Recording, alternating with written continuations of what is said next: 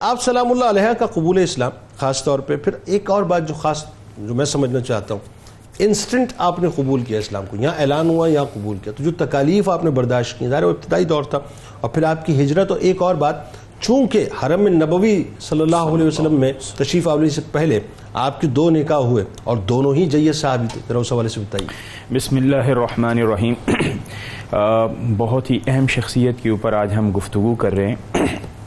دیکھیں سب سے پہلی بات تو یہ ہے کہ عرب کے اس معاشرے کے اندر جو کہ میل ڈومیننٹ معاشرہ کہلاتا تھا اپنی ینگ ایج میں ایک ٹائٹل کو ارن کر لینا ام المساکین یہ ایک بہت بڑی اچیومنٹ ہے۔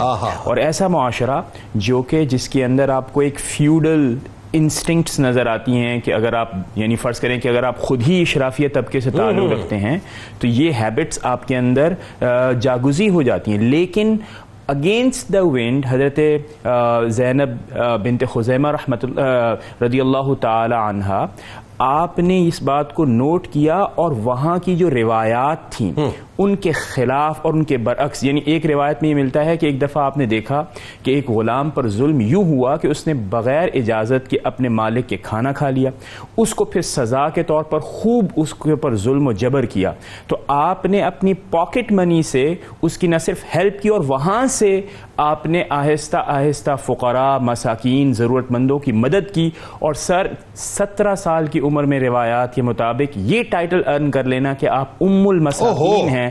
This was a big achievement اچھا اب ہم آتے ہیں ابتدائی دور میں۔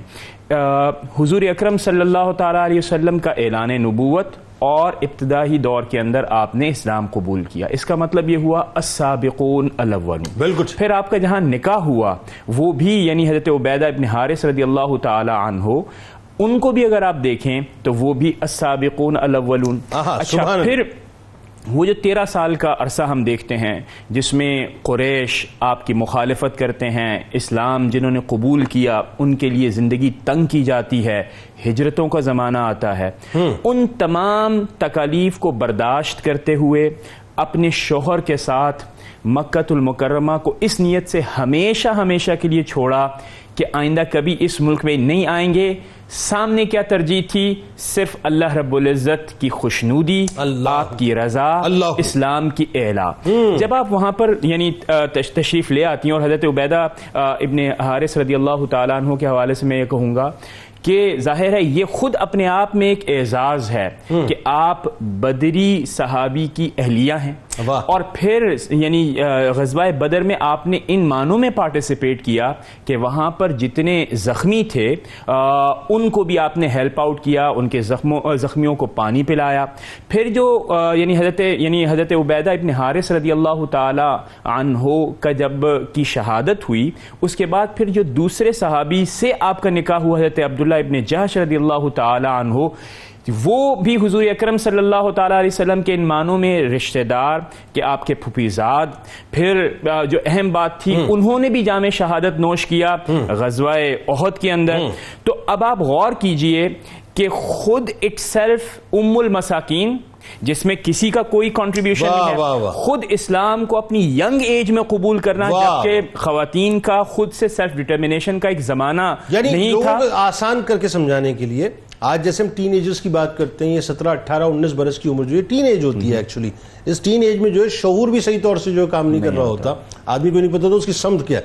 وجہ اس کی کہ اس ایج میں جو ہے آپ نے اپنے آپ کو عرب کے معاشرے کے اندر اتنا ممتاز کر دیا تھا۔ یہ بہت بڑا اعزاز یہ بہت بڑا اعزاز ہے۔ اور پھر مردوں کی ایک خاص روایات ہاں اصل بات تو یہ اس طرح کی چیزوں کو۔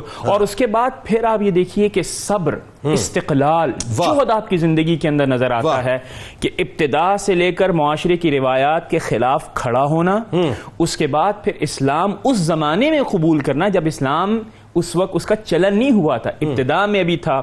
پھر وہیں آپ کا نکاح ہونا پھر ان تمام تکالیف کو برداشت کرتے ہوئے ہجرت کا فیصلہ کرنا۔ سر یہ کہنے میں بہت آسان چیزیں ہوتی ہیں لیکن یہ فیصلے بہت ہی مشکل تھے بہت ہی کٹھن تھے جس سے آپ کا کیریکٹر اور آپ کی ورچوز کا اظہار ہوتا ہے کہ آپ کتنی بہت بلند کردار بہت بلند سیرت خاتون تھی اور جو پیغام آپ یعنی ہمارے ناظرین اس سے کشید کر سکتے ہیں اور بالخصوص خواتین۔ وہ یہی ہے کہ جہد مسلسل اگر آپ کی ویژن درست ہو سمت درست ہو تو زندگی کے اندر آپ کچھ بھی اچیو کر سکتے ڈٹرمنیشن ہونی چاہیے۔